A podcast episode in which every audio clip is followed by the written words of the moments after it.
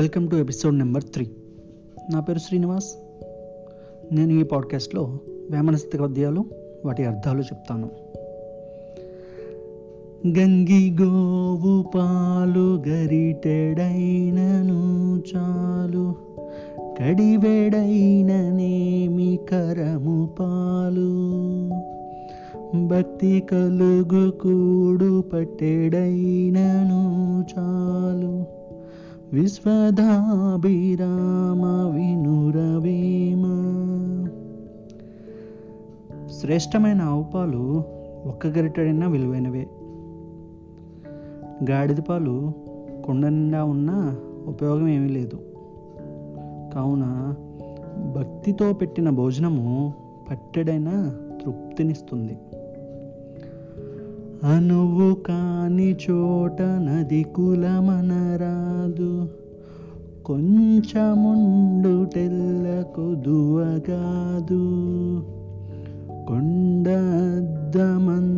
కొంచెమై ఉండదా, విశ్వదాభిరామ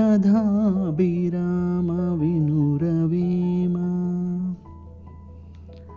స్థానబలం లేని చోట గొప్పవారమని విర్రవేయకూడదు. ఇతరుల కంటే తక్కువగా ఉండట తప్పు కాదు, అది నిజము కాదు. అది ఎట్లనగా, కొండ అద్దంలో చిన్నదిగా కనిపించడం మామూలే, అంత మాత్రాన కొండ చిన్నదవ్వదు కదా. కావున తక్కువ వారమని కించపరుచుకోరాదు. ఇనుము విరిగేనేని ఇరుమారు ముమ్మారు, కాచి అతుకవచ్చు క్రమముగాను, మనసు విరిగేనేని మరి అంట నేర్చునా, విశ్వదాభిరామ వినురవేమ. ఇనుము విరిగినచో ఎర్రగా కాల్చి మళ్ళీ అతికేలా చేయవచ్చు. అదే మనసు విరిగిపోతే తిరిగి కలపటం అసాధ్యం. అందుకే ఎవ్వరి మనస్సు నొప్పించకూడదు.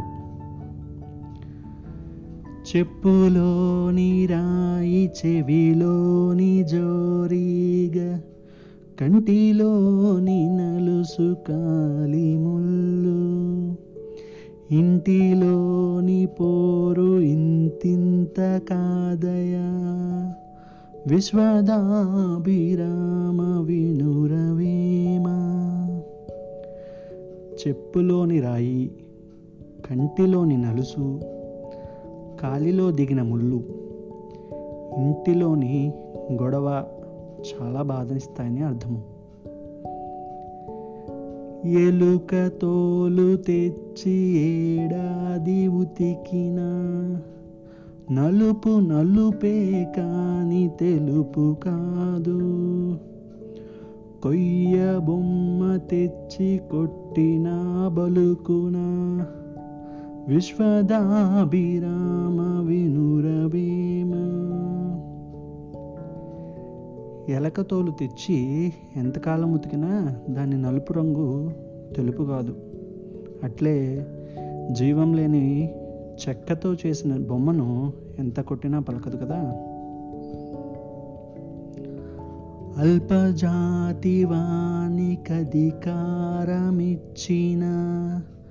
దొడ్డవారి నెల్ల తొలగొట్టు, జప్పు తినెడి కుక్క చెరకు తీ పెరుగునా, విశ్వదాభిరామ వినురవేమ. అల్పబుద్ధి గల దుష్టునికి అధికారమిచ్చినచో మంచివారిని తొలగించి తన వారిని నియమించుకును. చెప్పు తినే కుక్కకి చెరుకు తీపి తెలియదు కదా.